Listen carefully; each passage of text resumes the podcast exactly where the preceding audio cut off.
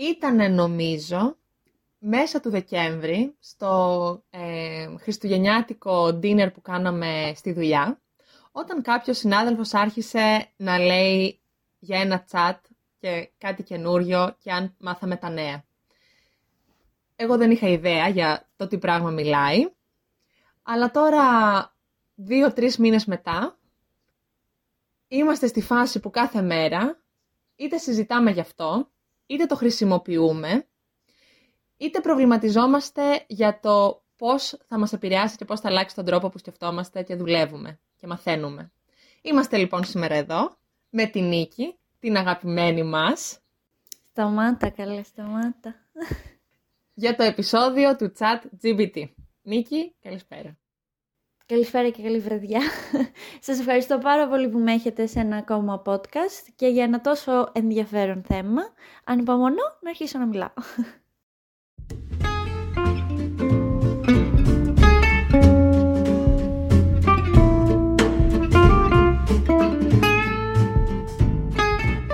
Ε, νομίζω δεν θα μπορούσαμε να, να έχουμε κάποιον άλλον για αυτό το θέμα και επειδή εσύ είσαι και καλή μαθήτρια, έχεις κάνει και τα homework σου, ενδεχομένως μπορείς να ξεκινήσεις να μας λες ε, την εμπειρία σου με το chat GPT όταν το ρώτησες για τον ίδιο του τον εαυτό. Ή δεν ξέρω ποιο είναι το φίλο αυτού του chat, τέλος πάντων. Κατάλαβες; Ναι, μπορεί και να μην έχει. Λέω τώρα μια τρελή ιδέα. Ε, ναι, ρώτησα τι εισαι στην ουσία ε, τώρα δεν θα διαβάσω την απάντηση γιατί ήταν μεγάλη, αλλά στην ουσία είπε ότι είναι μια σαν πλατφόρμα που μπορεί κάποιος να ρωτήσει οτιδήποτε και εκείνο βασισμένο σε διάφορα data ανά τον κόσμο μέχρι το τέλος του 2021, δηλαδή δεν είναι update από 2022 και μετά, ε, μπορεί να σου απαντήσει αντίστοιχα χρησιμοποιώντας AI. Κάτι τόσο... Wow. Ε, και πέρα από αυτή την ερώτηση που του έκανες, κατά τα άλλα, ε, η εμπειρία σου στην καθημερινότητά σου, δηλαδή στη δουλειά σου, πόσο έχει αλλάξει αν, θέλω να πω, αν προσπαθείς να το συμπεριλάβεις; Και εννοείται η εταιρεία που δουλεύεις, οι εταιρείες έχουν κάποιες γραμμές. Είναι κάτι το οποίο σας ενδιαφέρει, σας αφορά, είναι κάτι που συζητάτε, χρησιμοποιείτε ή συνεχίζετε να γράφετε τα posts μόνοι σας; Χαζοί δεν είμαστε. Μια φορά αυτό θα πω. Ε, εννοείται ότι το χρησιμοποιούμε όλοι μας, ε, ακόμα και για ναι. παιχνίδι το έχουμε, δηλαδή λέμε ότι έχει το ψυγείο να μας φτιάξει κάποια συνταγή, κάτι χαζό. Ε, αλλά επίσης το χρησιμοποιούμε στη δουλειά για copyright, προφανώς. Μπορεί να γράφουμε εμείς κάτι, να του δίνουμε bullet points και αυτό να, κάνει, να γράφει την περιγραφή του mm οτιδήποτε θέλουμε εκείνη τη στιγμή. Μας γλιτώνει πάρα πολύ χρόνο. Επίσης, μπορείς να, το, να το κάνεις adjust όλο αυτό. Δηλαδή, να του πεις να σου γράψει κάτι και να πεις θέλω λίγο πιο μικρό, ή θέλω λίγο πιο χαρούμενο, ή λίγο πιο σοβαρό. Και αυτό, ανάλογα με αυτό που καταλαβαίνεις, το αλλάζει. Προφανώς δεν είναι τέλεια τα αποτελέσματα. Είναι πολύ σημαντικό να το ναι. πούμε αυτό. Και ότι πρέπει να υπάρχει κάποιος να τα ελέγξει μετά. Δηλαδή, δεν λειτουργεί αυτό, φωτό, αυτό, νόμο όλα. Ε, κάνει λίγο και από εμάς. Θέλει λίγο και από εμάς. Ε, επίσης το χρησιμοποιούμε πάρα πολύ για να μας δώσει και ιδέες, ε, για παράδειγμα τι θα ενδιαφέρει κάποιον και μας δίνει ιδέες και ανάλογα πάλι εμείς κρίνουμε. Ε, προσωπικά το έχω χρησιμοποιήσει και στη σχολη ε, για εργασία. Ε, μου έχει γράψει κάποια κομμάτια. Το κακό βέβαια είναι ότι δεν δίνει references, οπότε λίγο να προσέχουμε με το plagiarism. Αλλά μέχρι εκεί ας πούμε μπορώ να σου πω, μέχρι εκεί έχω χρησιμοποιήσει και η δικιά μου εμπειρία τουλάχιστον ε, στη δουλειά δεν απέχει πολύ από αυτό που, που περιέγραψες εσύ. Εννοείται, ειδικά όταν δουλεύεις σε εταιρείες στην Ευρώπη, όταν συμβαίνει κάτι καινούριο, είναι το νέο παιχνίδι που ασχολούμαστε όλοι και παίζουμε. Και τώρα με το chat είναι πολύ ενδιαφέρον γιατί πιάνει όλα τα departments της εταιρείας. Οπότε βλέπεις και πώς ε, το χρησιμοποιούμε στο marketing και οι άλλοι στο data και στο sales. Και επίσης, εγώ, γιατί εντάξει αυτή είναι μια συζήτηση πολύ μεγάλη που δεν ξέρω τώρα αν έχουμε το χρόνο να την κάνουμε, το πόσο επιφυλακτικοί είναι κάποιοι ως προς ε, το AI και το chat συγκεκριμένα. Και εγώ όταν τα ακούω αυτά ή τα διαβάζω σε άρθρα, στο LinkedIn κτλ. Αναρωτιέμαι, αυτοί οι άνθρωποι δηλαδή δεν έστελναν τίποτα αυτοματοποιημένο μέχρι να έρθει το chat. Όχι, αλλά θεωρώ ότι καταλαβαίνω εν μέρει από πού έρχονται όλοι αυτοί, γιατί έχουμε ακούσει πάρα πολλές καταστροφολογίες γύρω από το πώς η τεχνολογία μπορεί να αντικαταστήσει κάποια επαγγέλματα. Και γι' αυτό ανέφερα στην αρχή ότι πάντα υπάρχει κάποιος που πρέπει να το ελέγχει όλο αυτό. Οπότε όταν φοβάσαι ότι θα χαθούν επαγγέλματα, όταν λένε ας πούμε δεν θα υπάρχουν πια copywriters, δεν θα υπάρχουν Ναι. marketeers, δηλαδή προφανώς δεν ισχύει αυτό. Δεν πρόκειται να σου φτιάξει από μόνο του όλη την Ακριβώς. καμπάνια. Τουλάχιστον μέχρι στιγμής. Δεν ξέρω στο μέλλον. Οπότε ε, από εκεί πιστεύω ότι πηγάζουν αυτά που λες. Απλώς, όπως είπες και εσύ, είμαστε πολύ μακριά από το να είναι όλο κάτι της μηχανής. Δηλαδή, πλέον, Ναι. όπως είπες εσύ, δίνεις 5 bullet points, σου βγάζει ένα κείμενο, το κάνεις λίγο ε, μορφοποίηση ή μπορείς να του πεις αυτό να το κάνει λίγο ή το κάνεις εσύ. Αν χρειάζεται να το κάνεις και μετάφρασης σε κάποια άλλη γλώσσα, π.χ. στα ελληνικά, εκεί απαιτείται τελείως, ε, εκεί απαιτείται παρέμβαση εξ ολοκλήρου. Αλλά νομίζω το πιο δημιουργικό ερώτημα και παραγωγικό θα ήταν να πούμε πώς αυτά τα επαγγέλματα που ανέφερες θα επαναπροσδιοριστούν οι ρόλοι και τα καθήκοντά τους χρησιμοποιώντας το AI και την τεχνολογία. Γιατί αν πούμε ότι, ok, νιώθω ευάλωτη ότι θα χάσω τη δουλειά μου, τι θα κάνω και πώς μπορώ να προστατέψω τον εαυτό μου να είμαι μακριά από το AI για να μην με επηρεάσει, αυτό είναι άτομο. Ναι, σίγουρα. Ε, θεωρώ ότι το AI έτσι όπως το βλέπουμε τώρα, γιατί το AI Έτσι, υπήρχε μπράβο. γενικά από πριν, δεν εμφανίστηκε έτσι τώρα, ε, νομίζω θα είναι τεράστιο εργαλείο για κάποια επαγγέλματα. Για παράδειγμα, όσοι είμαστε στο marketing, θεωρώ ότι θα είναι τεράστιο εργαλείο, ήδη είναι, και δεν το έχουμε ανακαλύψει 100% και τι ακριβώς μπορεί να κάνει. Το μόνο πρόβλημα που βλέπω εγώ είναι το ηθικό της υπόθεσης. Δεν βλέπω κανένα άλλο πρόβλημα. Μμ. Από άψη επαγγέλματος πάντα. Τώρα από άψη εκπαίδευσης και αυτά είναι και άλλα. Τα οποία δεν ξέρω αν προλαβαίνουμε να τα αναλύσουμε γιατί είναι όντως πάρα πολλά. Αλλά από άψη επαγγέλματος νομίζω ότι δεν έχει κάτι άλλο. Δεν ξέρω αν μου ξεφεύγει κάτι.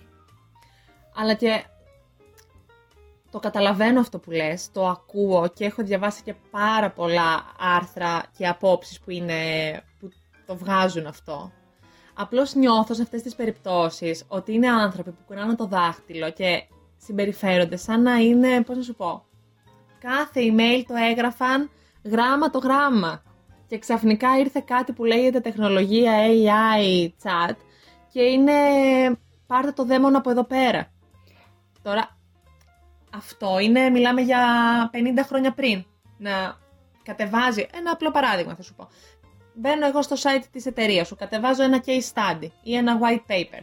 Και μετά στο email μου θα μου έρθει ένα email ότι τύπου με το link να το κατεβάσω για να ευχαριστούμε οτιδήποτε.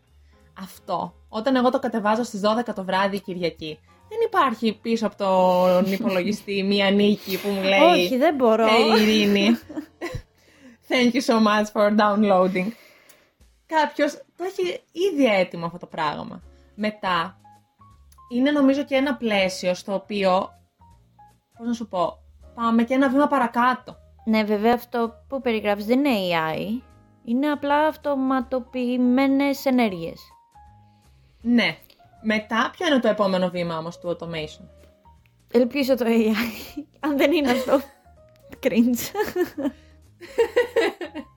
Εγώ εδώ που βλέπω τέλος πάντων και από συζητήσεις με συναδέλφους και από ανθρώπους που δουλεύουν και σε άλλες χώρες ε- ευρωπαϊκές κτλ. Είναι κάτι που σε αυτούς η συζήτηση ξεκινάει από το πώς μπορούμε να make most of it. Ούτε, δηλαδή, σε αυτή τη φάση που είμαστε τώρα δεν τίθεται θέμα ότι θα χάσει κάποιος τη δουλειά του ή οτιδήποτε. Απλώς σε κάθε θέση είμαστε στη φάση που Ωραία, πώς θα γίνει καλύτερο. Εννοείται και ξέρω και διάβαζα και για την Google και για την Microsoft που α- έχουν αρχίσει και απολύουν κόσμο αβέρτα. Εντάξει, δεν φταίει τώρα το ChatGPT όμως. Δεν ξέρω. Ειρηνή. Θα δούμε. Δεν φταίει το chat GPT, φταίνε άλλα πράγματα που επειδή και εγώ έχω διαβάσει πάρα πολλά ε, περνάμε νομίζω μια, σε μια άλλη φάση που είναι άλλο podcast, δεν ξέρω καν αν είναι κάποιο podcast όλα αυτά που συμβαίνουν στον κόσμο αυτή τη στιγμή, αλλά... Άστα μου. Θεωρώ ότι είναι πολύ σημαντικό να εκπαιδευτούμε πάνω σε αυτό, γιατί μπορεί εγώ και εσύ να ξέρουμε δύο πράγματα παραπάνω λόγω της δουλειάς, δεν είμαστε όλοι το ίδιο και σίγουρα υπάρχουν άνθρωποι που ξέρουν και παραπάνω από εμάς. Ναι. Οπότε καλό είναι να εκπαιδευτούμε πάνω σε αυτό, να καταλάβουμε ακριβώς τι είναι, όχι μόνο σαν ποια κουμπιά πατάμε, σαν τι μπορεί να μου προσφέρει αυτό και τι μπορεί να μου πάρει. Ε, γι' αυτό είναι πολύ σημαντικό που γίνονται πολλά talks, ε, πολλά sessions που εξηγούν ειδικοί πάνω σε, στο tech τέλος πάντων, να το πω έτσι γενικά, που εξηγούν ακριβώς τι είναι και τι μπορεί να κάνει και τότε να αρχίσουμε να μιλάμε και να κρίνουμε το AI και όσοι χρησιμοποιούν το AI. Γιατί όταν δεν ξέρουμε πού πάνε τα τέσσερα και πάλι κρίνουμε, μπερδεύουμε τον κόσμο που προσπαθεί όντως να μάθει. Μπράβο, ακριβώς. Γενικά είμαστε σε μια στιγμή τώρα που εξερευνούμε τις δυνατότητες, τα potentials αυτής της, ε, αυτής της μηχανής. Αλλά μιας και ανέφερες εσύ νωρίτερα ότι το έχεις χρησιμοποιήσει ήδη για το πανεπιστήμιό σου, ε, μία άλλη μεγάλη συζήτηση που συμβαίνει είναι για το chat GPT και την εκπαίδευση. Νομίζω εκεί πέρα τα πράγματα είναι λίγο πιο άγρια, γιατί καταλαβαίνω ότι είναι διαφορετικό ένα post ή κάτι να το έχει γράψει το chat και είναι διαφορετικό στις εξετάσεις τα παιδιά να δίνουν κάτι από το chat και όχι κάτι δικό τους. Και αυτό Καταλαβαίνω ότι υποκινεί και μια κουλτούρα νοοτροπίας του πιο εύκολου κτλ. κτλ. Εδώ τι έχουμε να, να πούμε; Εγώ το χρησιμοποίησα. Το χρησιμοποίησα όχι για να μου γράψει προφανώς μια ολόκληρη, εργασία, ολόκληρη εργασία, το χρησιμοποίησα για να με βοηθήσει σε κάποια κομμάτια να εξηγήσω κάτι. Ναι. Οπότε θεωρώ ότι ήταν καλό εργαλείο εκεί πέρα. Προφανώς το έκανα μετά, το έφτιαξα και το έρανα μόνη μου. Ναι ε, είναι απαραίτητο. Επίσης το, το τσέκαρα για plagiarism. Ναι. Ε, επίσης είναι πολύ καλό στο να σου εξηγεί κάποια πράγματα, δηλαδή να το ρωτήσεις κάποιους όρους ή κάποια πράγματα που μπορεί να μην καταλαβαίνεις και να σου εξηγήσει, να σου δώσει παραδείγματα. Οπότε από αυτήν την άποψη είναι πολύ καλό. Αλλά καταλαβαίνω από πού έρχονται ας πούμε, κάποιοι καθηγητές που λένε ότι δεν ξέρουμε πού σταματάει ο φοιτητής και πού ξεκινάει ο, το ChatGPT. Και επίσης ναι. φοβάμαι ότι αν τα παιδιά που είναι... Δηλαδή εμείς ξέρουμε να σκεφτόμαστε, ας πούμε τώρα. Ξέρουμε να σκεφτόμαστε και απλά το χρησιμοποιούμε σαν εργαλείο mm. πρόσθετο. Τι γίνεται όταν είσαι 10 χρονών και ξέρεις ότι αυτό υπάρχει και σου δίνει όλες τις ιδέες για κάτι και δεν σκέφτεσαι; Ακριβώς. Είναι πολύ διαφορετικό. Ναι. Ε, και εγώ ακριβώς έτσι που λες, ε, το χρησιμοποίησα ε, για κάποιους όρους που, που χρειαζόμουν ε, και μετά αυτό που με βοήθησε πάρα πολύ είναι το κειμενάκι που μου έδωσε. Μου έβγαλε ουσιαστικά κάποια keywords, ε, τα οποία μετά με βοήθησαν εμένα να ψάξω για αυτό το οποίο ήθελα να γράψω τέλος πάντων, με βάση αυτά τα keywords. Οπότε κάπως μου άνοιξε, ξέρεις, το, το πεδίο αναζήτησής μου, με βοήθησε αυτό πάρα πολύ, που σε διαφορετική περίπτωση τι θα έκανα, θα έπρεπε να μπω στην online βιβλιοθήκη μας εδώ στο Πανεπιστήμιο, να ψάξω για κάποια βιβλία που να είναι online και να τα κοιτάξω διαγώνια. Προφανώς το ένα μου πήρε τρία λεπτά, το άλλο θα μου έπαιρνε μία ώρα μόνο η διαδικασία της αναζήτησης. Τώρα αυτό που είπες, ξέρεις, για, το, για τους νεότερους και για, για το πώς αυτό μπαίνει στα σχολεία κτλ ενδεχομένως να υπάρχει μία ανάγκη για μια ρυθμιστική αρχή που να έρχεται από κάποια πολιτεία, κάποιο κράτος. Αλλά νιώθω ότι σε αυτή τη φάση είμαστε πολύ, πολύ νωρίς για κάτι τέτοιο. Οπότε νομίζω ότι μέχρι τότε θα συνεχίσουμε να είμαστε στο πεδίο που θα ρωτάμε το chat GPT φτιάξε μου ένα ποίημα του Σεφέρι, γιατί εμείς στη σχολή με αυτά ασχολούμαστε. Ε, το ενδιαφέρον είναι ότι την προηγούμενη εβδομάδα που είχαμε ένα συνέδριο εδώ στο μεταπτυχιακό ήταν, συμφωνήσαμε όλοι και οι καθηγητές και εμείς, θέλω να πω πολλές διαφορετικές γενιές, ότι αυτό είναι το μέλλον και το σε τρία ή πέντε χρόνια που θα ξαναμαζευτούμε να κάνουμε το συνέδριο, τα πράγματα θα είναι πολύ διαφορετικά. τα θέματα των εισηγήσεων θα είναι διαφορετικά. Και εγώ χαίρομαι να βρίσκομαι σε ένα περιβάλλον αυτής της ανοιχτότητας. Και όχι να έχω έναν καθηγητή εξιντάρι που να μην το έχει ακούσει καν ή να το έχει ακούσει και να συμπεριφέρεται σαν να είναι κάτι πολύ κακό. Ναι, όχι, συμφωνώ, συμφωνώ απόλυτα σε αυτά που, που λες και απλά αν όντως μας ενδιαφέρει αυτό, δηλαδή σαν άτομα ή σαν επάγγελμα ή σαν οτιδήποτε, καλό είναι να το ψάξουμε. Εγώ εκεί να επιμείνω, γιατί έχω ακούσει πάρα πολλά περίεργα πράγματα που ναι. δεν βγάζουν κανένα νόημα. Και όταν δεν ξέρει ο άλλος θα τα πιστέψει όλα αυτά. Ακριβώς, ακριβώς, ναι.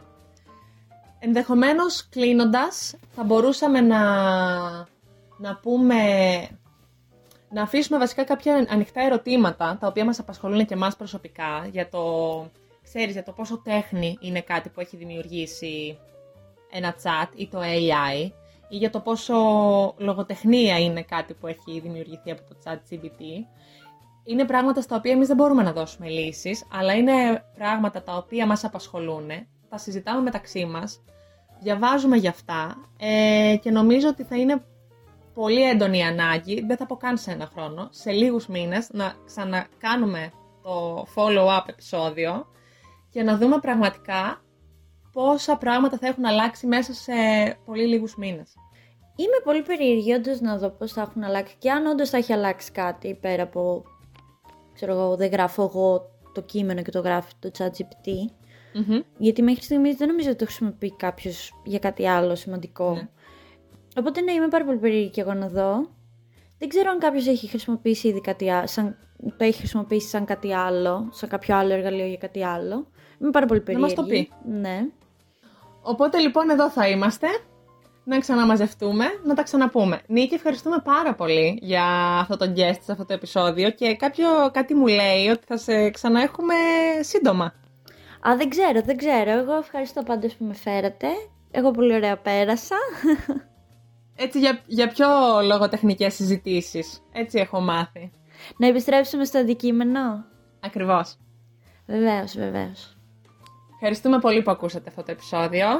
Θα τα πούμε την επόμενη εβδομάδα με ένα νέο επεισόδιο. Τώρα με ένα νέο βιβλίο, τι να το πω, αφού πάλι δεν θα έχουμε βιβλίο. Αυτό θα το αφήσω όμως. Αυτό θα το αφήσω. Μέχρι τότε να είστε καλά και να χαμογελάτε. Γεια σας!